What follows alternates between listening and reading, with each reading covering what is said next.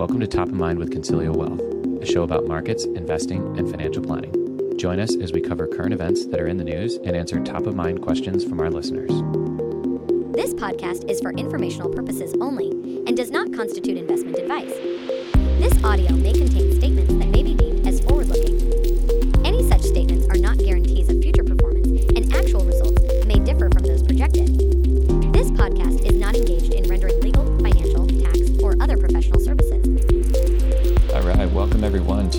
episode nine of Top of Mind with Consilio Wealth. We are back once again with um, a two part episode. So, as promised last time, we're going to talk a lot today about what are the top things that we or you could be doing in your portfolio right now, given where markets are. So, we have a number of different topics that uh, we think are relevant right now. And then next time, we'll be talking about what are the top financial planning things that we can be doing right now or you can be doing right now. So, next time, we'll be much more talking about you know, 401k things, 529 plan things, Roth conversion type things. Today, we thought we would focus mostly on strictly investments, you know, rebalancing, tax loss harvesting, and kind of unpacking a lot of a lot of what this stuff is and means, and some things that possibly you can take care of before the end of the year. So uh, let's get rolling here. How uh, uh, I know you've got a good agenda here today. A, how are you? And and B, let's jump in. Yeah, yeah, things are going great. And just for record, this is uh, Friday, November fourth at Thank you. 10 a.m. Timestamp. Yep, Pacific. So, so whatever we say, it's going to change. If if it's a re- reference to market, that's why we timestamp, just in case. Oh yeah, that's right. How made me uh, for anybody watching on YouTube. So I'm coming to you live on the road here today. So the background is well, actually a lot more interesting than it normally is because you know, as you know, it's normally just a white wall. Still, still working on uh, get, getting that set up. But, um, so a little bit more interesting of a background for me today. All right, well, let's dive right in. So, the first item we have here is rebalancing. So, again, what are the top things we can be doing in your investments right now? So, rebalancing. So, take it away, Hal. What are your thoughts on this? Yeah, well, top things to do um, in a down market is look at as opportunities. So if you're accumulating, you should probably be looking to um, excitedly buy when everything is lower, right? And the first, probably above that, it would be check your emotions. I think decision making is just so much better when you're making emotionless changes. And that's where rebalancing comes in. So if you're overweight in any sector or specific company or too concentrated, and most likely it, it could be tech, right? If you're holding too much Facebook or whatever it's called, Meta today, and it's down what 60, 70 percent, you're you're down quite a bit if that's tied to to too much of your net worth. So what we mean by rebalancing is, um, how do you assess your entire financial well-being, including your stock, your real estate, your bank accounts, uh, your insurance policies? How does that all work together? In terms of your investments, there should be a blueprint or a plan. Because what are you going to rebalance to? Well, I hold 12% of Apple. Is that too much, too little? In our mind, it's probably too much. But if if you don't have a plan, you have nothing to rebalance to. If that makes sense. Mm. So Yeah, yeah, that's a good point. It, it's we say rebalance, but what is the original plan? And you know, am I taking more risk or less risk, or what am I buying, and what am I? You know, you don't just want to trade to trade. What was the original plan, and how have markets now deviated your portfolio from that plan? And now does it make sense to go back to the previously predetermined portfolio? Yeah, and that's how you take your emotions out of it. Because if you're underweight something like you you currently don't like, like international, you're going to buy international because it's sold off a little bit more than U.S. Mm-hmm. and you might not get the timing right, but if it does rebound, you have more potential upside because you're buying something lower. It's really that simple. Mm-hmm. But Okay, the so plan to- doesn't. Yeah, go ahead. Go ahead. Yeah, I was just going to say takeaways here are have a predetermined asset allocation strategy. Hopefully you did before, but if you don't, determine what that should be and then rebalance to it. Correct. Yeah, and our side, we, we optimize those allocations so every percentage is under extreme scrutiny mm-hmm. because you only have right? 100% to figure out where a certain amount goes to US large cap, to international, to bonds, to small companies. And that should be all well thought out based on your risk tolerance. Makes sense. Makes sense. Okay, what's number two? So the opportunity is tax loss harvesting. Everyone has, I guess, more negative impact in terms of paying taxes. I think you could speak from experience here where um, investors typically hate paying the government Yeah. on their gains. And it's either that or give your gains back to the markets.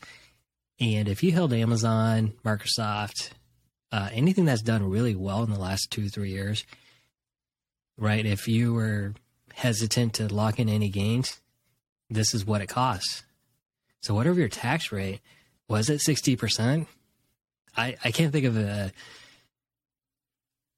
a state or even our country that that charges a sixty percent tax rate on capital gains, especially if they're long term. So you have to weigh out what the cost is by holding concentration. So tax loss harvesting in a down market, if you recently bought those at the top, which sometimes it happens, right? If you're consistently buying um, into your investment with new paychecks and newfound money, yes, you're always buying, which is actually really great. But down markets, while not fun, give pretty good tax loss harvesting opportunities. What that means is any position that's down, we do recommend you sell that position, even if temporarily, for at least 30 days and buy something that's similar. So let's say the, the NASDAQ is down. It is down, well, 32%. Let's say it's down 32% and you want to still keep that exposure. All you would do is sell that position as a real and lock in the loss and then buy XLK or buy another tech oriented index for the next 30 days.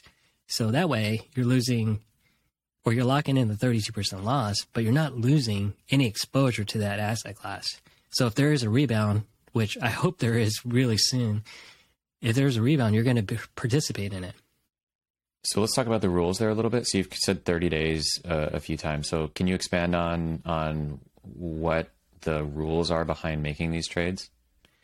So the the rules are if you're selling the Nasdaq, let's say it's QQQ that you sell, and you lock in a loss, there's a wash period by the IRS where if you buy that back within 30 days, that realized loss is stricken from the record books because you didn't give it enough time, at least in the eyes of IRS, to to I don't know. I, I don't know why they set 30 days. It might be arbitrary, but if you're buying it, I think they just- to- yeah, yeah, they just say, well, as long as you're out for a month, you know that that's that's an okay sort of cool off period. yeah, They're just trying to prevent you from saying, "Hey, I've got a loss on this particular thing." and then buy the next sell, day. buy it back the same day, because then you would simply just lock in the loss, but not actually be out of Yeah. the the holding itself. And so I, I think they probably determine it's it's like a cool off period that seems reasonable. Yeah, Uh, yeah. Thirty days.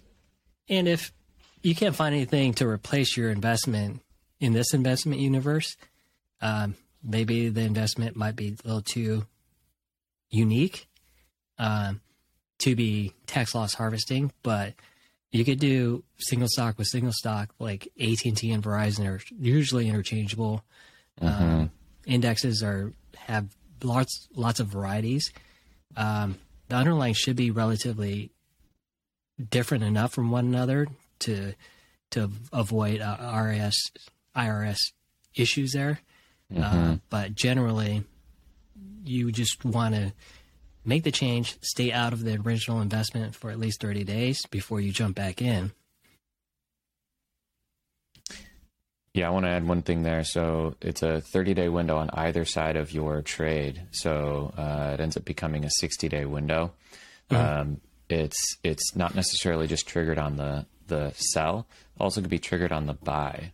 What I mean by that is, uh, let's imagine that you work for XYZ Big Tech, and you get a stock vest, and your stock vested today and you went next week and then you sold some shares that you previously owned because they were at a loss, uh, that would actually constitute a wash sale because your stock vested, which constitutes a buy today, and you sold, say, next week. That's not in 30 days. Um, and so those would cancel out. And to be clear, what, what this, uh, how this works is the IRS doesn't, you don't lose the loss. It becomes what's called a disallowed loss which means it's really just deferred. So the loss that you would have taken or the cost basis of that is added to your other lot of shares, uh, and your cost basis is is is then higher. Um, so if you do this mistakenly, you didn't cost yourself taxes. It's just that you can't take that loss in this particular year. Yeah. Last thought is it's on shares, not dollars, which is kind of interesting. So uh, let's say that you vested 100 shares and you sold 50, um, you, you, you know, again, at a loss, you, you couldn't take that. If you vested 100 shares and you sold 200, uh, only 100 of those shares would be constituted as a wash sale. The other 100, you actually could, in fact, take the loss in this instance. So, kind of some uh, uh, peculiar rules behind this. Um, but bottom line, uh, if we simplify this and, and, not look at it as a company stock thing, yeah. you can do this with broad based indexes. Yeah, this is specific to our clients and listeners because yeah, most of them are in the tech industry that are, mm-hmm. you know, that have stock compensation. Yeah.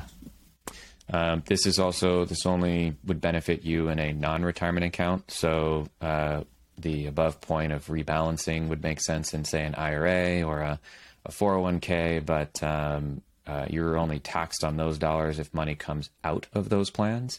So, um, you know, this tax loss harvesting strategy is really only thing that would uh, it would only benefit you in a non-retirement account, like a brokerage account. Mm-hmm. So, what to do with those losses? So, let's say that you have um, fifty thousand dollars of realized losses due to these loss harvest sales here this year, and you have no gains this year.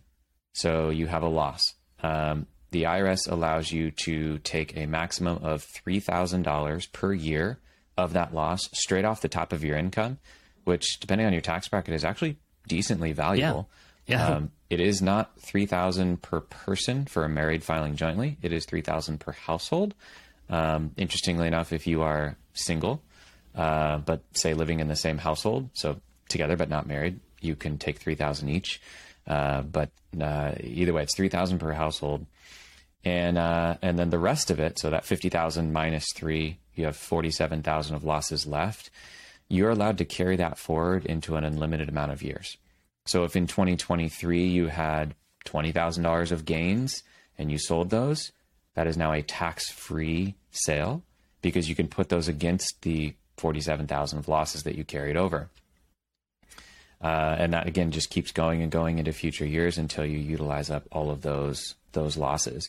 So this is really really powerful, especially if you're in a yeah. high tax bracket, or if even if you have old old stock, say in in your tech company, you've got it at a really low cost basis, and maybe in your diversified portfolio, whether it's with us or you, maybe you're doing it on your own, if you can lock in some of these losses and then in a future year book gains on your your tech stock that of course we all hope comes right back uh, that's now a tax-free transaction. That's really really powerful. Yeah and that i think rebalancing works in down and up markets especially up markets if you rebalance here let's say at the beginning of the year you were actually reducing your risk because 2021 was such a great year mm-hmm. so so you want to rebalance when things are out of balance, so to speak, because yeah. of that. Yeah. And you want to, yeah, you want to have pocketed losses to offset any potential future gains because let's hope 2023 is a strong rebound here. Totally. Yeah. So one other thing that comes to mind here that I want to mention. So the IRS does look for uh, substantially different. Uh, I'd have to I'd have to look up their exact definition, but uh, basically what that means is if you own the Vanguard S&P 500 index fund and you sell it at a loss and you go and buy the uh, Fidelity S&P 500 fund, so the exact same fund technically the IRS would say Yeah. that doesn't qualify. You bought the same thing. That's kind of the same, the same example of you owned Apple stock, you sold it at a loss, and you just simply bought the same thing the same day.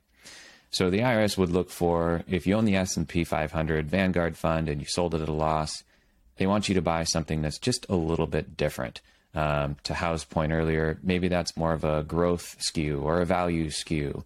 Um, so it's not same exact benchmark um, that technically would violate their tax loss harvesting rule. Yeah, good point.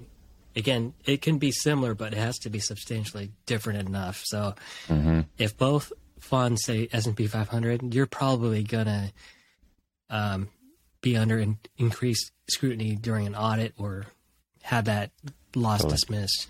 Yeah. Yeah. Okay, so to recap, tax loss harvesting is a good opportunity right now when when markets are down. Yes. You can sell holdings at losses and replace them with similar holdings. This is purely just a tax loss. Um, it's not a permanent loss of capital because you're buying something similar. paper loss, yeah, yeah. paper loss. The hope is the thing you bought goes back up and tracks highly with the other thing that you sold. Um, so you didn't miss out on whatever recovery. But again, it's a paper loss. You can use those losses against gains to the extent fully against gains, and that's tax free. Uh, and if you didn't use all of those losses, or if you didn't have any gains at all, you can take a maximum of $3,000 against your taxable income in any given year, with all of the remaining losses just simply rolling forward into future years. If you do this, beware of the, in fact, just Google wash sale rules. They're a little confusing, but also sort of simple. Uh, but just beware of that 30 day window of buys and sells uh, on either side of the transaction that you have to worry about. Sure. Yeah. All right, great. Moving on. Next up. So sales sales stocks you don't want to hold anymore, and because you've given up on them or otherwise. So sell your losers, right? Take take the loss, diversify, diversify, diversify, um, and take the benefit of tax loss harvesting. A couple things makes make this harder than what we kind of make it out to be is is there's like emotional attachment or some kind of anchoring attachment where you bought the stock, it was trading at 2020 highs, it's going to bounce back. I'm speaking to you, Peloton, where it's down, what, 96, 98%. That kind of uh, a, a charge back up to where it was, you're get, you got to look at what, 400% returns from these these levels, 500% returns. What is the investment environment going to look like for that to work out again? Are people going to have to be shut in again or find ways to pick up their Peloton bikes or restart them? I don't, I don't know how heavy those things are, Chris. You tell me. But About 150 pounds. okay, I guess not pick up those things, but pick up the membership again. Um, start exercising, uh, and then find new Peloton riders. And I think that was their big thing is they they had such growth in membership because people were locked down, gyms were closed, right? People needed a outlet to exercise instead of going outside and walking or riding a bike. But Peloton works. It's a, it was great classroom membership group, but also interest rates were bargain basement. So the market had more patience for growth there. Meaning, if Peloton didn't have the growth that it saw, there was quite a bit of patience for profitability to come out because interest rates were so low. Because what else would I invest my money in? Right? I can apply that to lots and lots of other companies, right? Real estate, Opendoor, uh, Carvana. All these things had such benefits from low interest rates and the market environment. So, if you picked a stock that had dropped below that, right, or dropped as a result of that, you're you're banking on an environment upcoming that will kind of mirror what we just lived through, which is highly unlikely unless we get COVID 20 or 21 that has a high hospitalization rate where we have to shut down again, which I, I can't see that ever happening for the next five decades. So go ahead, go ahead, Chris.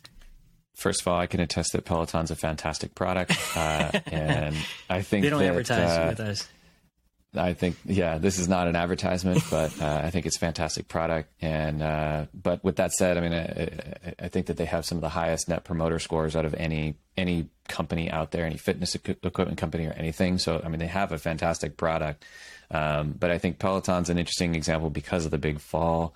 Uh, you know, you've got companies like Redfin, Zillow that are really off. And but now Yeah. even you're starting to see big tech that's off 20, 30, 40, 50, 70, 80%, which Yeah. is just just wild to see. So I, I think I think the point that we want to make here is is simple. You, you don't want to anchor to that prior high, assuming that it will just jump back to it. And I think that one of the greatest challenges that investors have is we, the, you know, the last one of these sort of market dips, or it actually was an official recession, uh, was COVID, right? It was early 2020. Markets dropped really fast, like two weeks, and then they recovered in a couple of months. And so I think the assumption a lot of times is, well, you know, it went down, but it'll go right back up to that prior high. And for many of our clients, since we work with clients that are generally in the technology space, you know, they saw their their tech stocks worth much more uh, at the end of, of 2020 than at the beginning of 2020. Well, meanwhile, you know, the rest of the economy was shut down and, and a lot of other stocks were down. So it was kind of an interesting year for saying, uh, you know, this this this unknown environment actually benefited my stock. Yeah. Here's the point. We don't just want to anchor back to that prior high and say, well, my stock is worth X dollars a share because it was in the past. It, it probably will be at some point in the future, but it might be one year, five years, 10 years, or 50 years. Or it might take three acquisitions to get back to that price, right? And so we just can't assume that it jumps right back to the, the prior high. And that includes big tech too. We're in a different environment today. So our point is if there are stocks that you're looking at that you're saying, hey, I bought it, it was a meme stock, I was up a lot, and now I'm down a lot. And you're looking at it and you're saying, I don't know if I think that company's going to recover again. You know, maybe they go up a little bit, but I don't know if they're really going to come back to their prior high. Mm-hmm. Our thought is see above, tax loss harvesting. It's a good opportunity to sell that stock, take the loss, and reinvest in a diversified portfolio. Why do we say that? Because a diversified portfolio gives you the highest probability of recovering with the market. So rather than holding onto that stock and assuming that stock goes up, how to your point, a thousand percent or something to get back to its prior high, uh, or two hundred percent or whatever stock you're looking at, buy the market because the market will very very likely return to its prior high and then some in time. So we just simply look at it from an outcome standpoint. I like to say we're in the business of outcomes. Doing that heightens your probability of an outcome because you will. That's the biggest fact, thing. make the money over time. Probability increases. Mm-hmm. And mm-hmm. I think, let's say you stuck with Webvan or Nortel, Nortel Networks or JDS Uniphase in 2000. These names, if you invested back in the late 90s, will very, very much stick out. Mm-hmm. Um, if you held out for a rebound, you, you went very poor very fast. But the mm-hmm. index went up, right? So, mm-hmm. again, let's get into stock picking, right? First and foremost, let's start with the index. Picking a stock within the index, you're implying that, or not so much implying, explicitly saying that I'm going to pick the stock because it's going to beat the index. Why invest in it otherwise?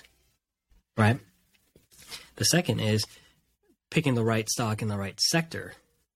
There's 11 sectors in the S&P. Do you know which one's going to beat year in and year out? We don't know. You could probably pick tech because over the last 10 years, but that doesn't say the next 10 years tech is going to win. Not even close. And then this, the industries within the sector.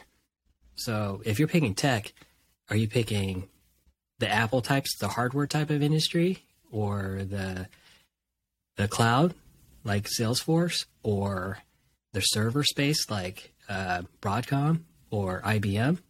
What's going to win within the tech space? And then, if you're picking Apple or Microsoft, they're they're going to be their peers within the industry too. How sure are you of of all those levels that you're going to be? Yeah. And that's what stock picking does need to require. Yeah, sticking to what you know doesn't always translate into stock performance. And I know that this is hard. We hear this from our clients a lot. Yeah. I work in tech, so I understand tech companies, so I buy tech companies. And and it, it it's just hard. It, it can so many things can affect stock prices, whether it be market environment, whether it be you know the business plan changed, even leadership changed, um, uh, you know the the market for the product changed, all these things. So it's just too hard to predict. Uh, you know, we're proponents proponents for diversification and not having too much of any of our clients' net worth in a single holding.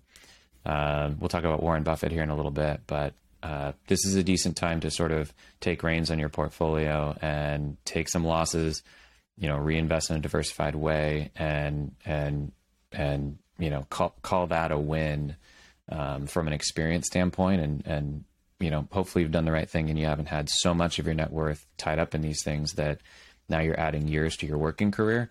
It was really more of, hey, I had my extra money in these things to try to get crazy meme like rate of returns. And hey, maybe it worked and maybe you sold. I, I hope you did. But if you didn't, eh, that's okay. Hopefully it was just with a small subset of your portfolio Yeah. that doesn't blow everything else up. Um, and that type of investing is totally fine. Risk is fine when it's when it's an appropriate amount relative to your plan. Yeah, and keeping it within that context, watch out for the gambler's fallacy where if you're selling something, don't double down on the risk, right? Keep the risk in line, and that all funnels back up to your plan because if you know where your exposure should be, if you're selling something that was risky, why would you buy something riskier in the hopes of making your money back? Mm-hmm. Right? It, it could make sense if it in the context of your plan, so you got to watch out for that. Number four, review your target fund. This is a big one. Uh, we see these in 401ks uh, all the time. How I'll let you start off with this one here. Yeah, so Target Date Fund actually works for a lot of workers who have 401ks because it's easy to set it for and forget it, especially if you're not a financial professional. So what the deal is is if you're going to retire in 30 years, you're going to set a target date fund from 2050 from this point. Mm-hmm. And it's going to invest aggressively for you initially and then start glide pathing you to a more conservative portfolio as you approach your retirement years. That makes sense, right? That way, when you're contributing to it, you don't have to worry about taking on too much risk. But a couple of things with these is it only considers what's in your 401k. So if you pick a target date fund on the exact date of your expected retirement, you might have other assets that are set conservatively, and your 401k is suddenly too conservative. So a couple ways to combat that is start with an asset allocation, which goes back up to you got to have a plan that's optimized, which for a lot of people probably doesn't make sense because hmm. who really checks their their 401k options, right? Let's say your company starts offering new investments and taking old ones out to follow like ERISA guidelines, and that's that's more of a federal component where they want to get investments that are in the best interest of the clients, right? And you're always going to have sh- a shuffling of individual names. That's why target target date funds work because you don't have to keep up with it, all of that. But they do rebalance once a year because as you age each year, the target date shuffles the underlying funds of funds, meaning it's one big fund, but it holds lots of different funds within it. Those different funds are rebalanced pretty periodically, but the overall balance of the funds of funds, you know, does a once a year rebalance. Is this the best year to do that towards the end of the year? Uh, maybe, maybe not. It depends on what's up or down. But when you're going more cons- aging, you're going more conservative. So you're selling, you're selling, in essence, um, assets that have done worse. Mm-hmm. So a way to combat that, let's just extend your target date. Say you want to ex- retire in 30 years, say your target date 40 years out.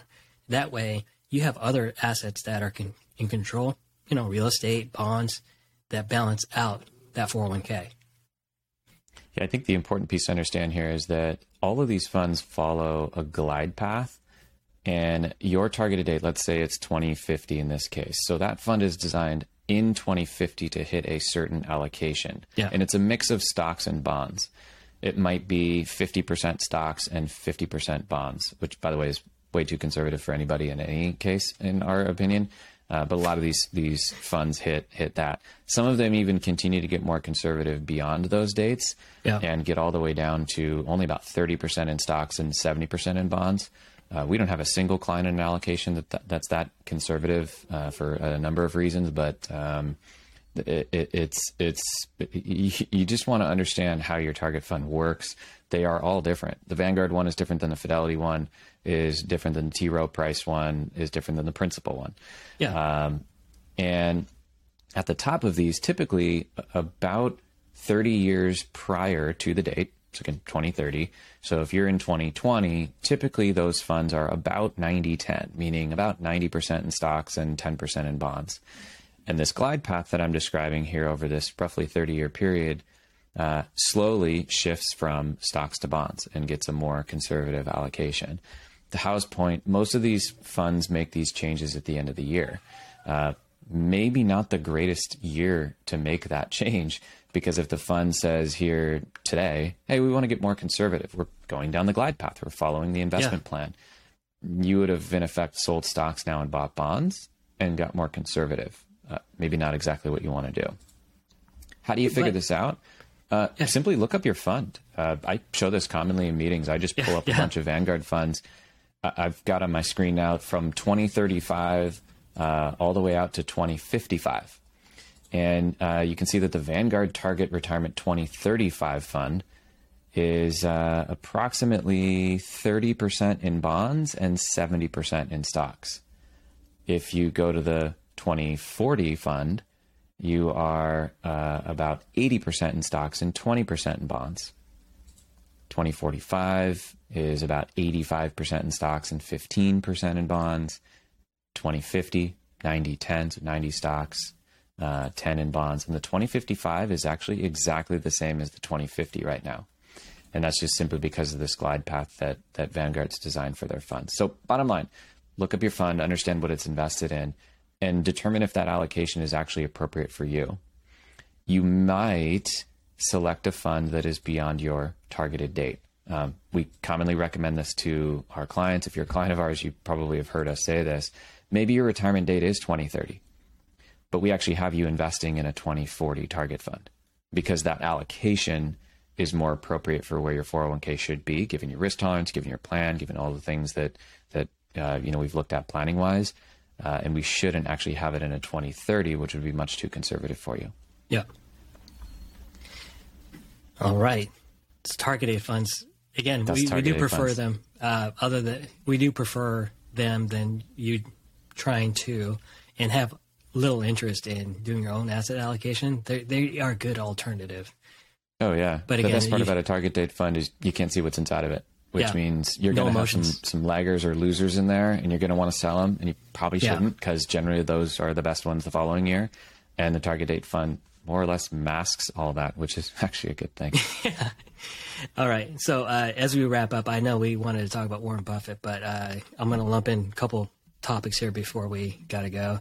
Um, reading headlines won't make you a better investor, and if you have the extra cash invested, meaning yeah, the market's not going to give you a green light. Do you, do you know what October did in terms of performance? S and P. I only know this because we were talking about it a few minutes ago, but I think uh, I think people would be That shocked to good, understand. good audio. Yeah, exactly. Spoiler: I know the Yeah. answer. Yeah, Marco was up five percent in October. Yeah. Did you see a single bit of good news from the news Definitely not. Yeah. Definitely not. and China uh, reconfirmed their communist anti-business take. Right, they they famously are locking down cities that have even an inkling of COVID, which we've talked about before, but that's seemingly getting worse. Ukraine still at war. Currencies around the world are in trouble because our Fed is raising rates too fast. OPEC cut production. Oil prices should be going higher, right? Uh, These are all headlines that you've read, right? These are all, yeah. Yeah. This is what we're being peppered with. yeah, all day. And the market did not care. And it said, throw that all out. We're going to charge higher. We don't need a green light. So if you're holding cash waiting for this moment, yeah, this might be a false start. But what if it's for real? You, none of us know. Hmm And the market is forward looking, right? We're not getting a lot of help from the Fed.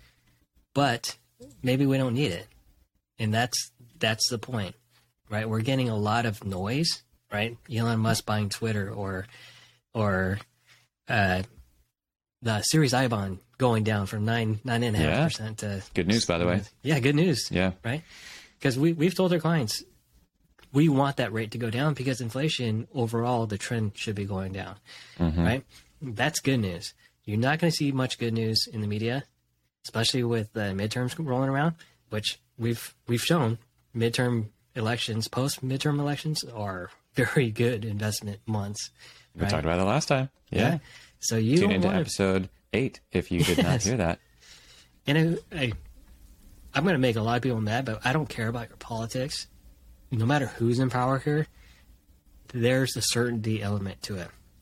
The market doesn't care about your politics or my politics. I've made mistakes before about, um, you know, thinking a market will go one way under certain leadership or not. It doesn't matter. It really doesn't. And I think the biggest thing is compounding. Uh, you can't compound money that's not invested, if that makes sense. Yeah. So, you know, we're going to look at one of our most famous American investors, Warren Buffett. Most of his wealth didn't come until, you know, after the age of 66. He's 91, right? The biggest jumps were from 80, 83 years old to 91. Mm-hmm. But Chris and I were looking at these charts. He made like his biggest percentage jumps in the 70s. And we all hear about the 70s as being the worst years to invest with high inflation and high rates, relatively high rates. But someone's making money.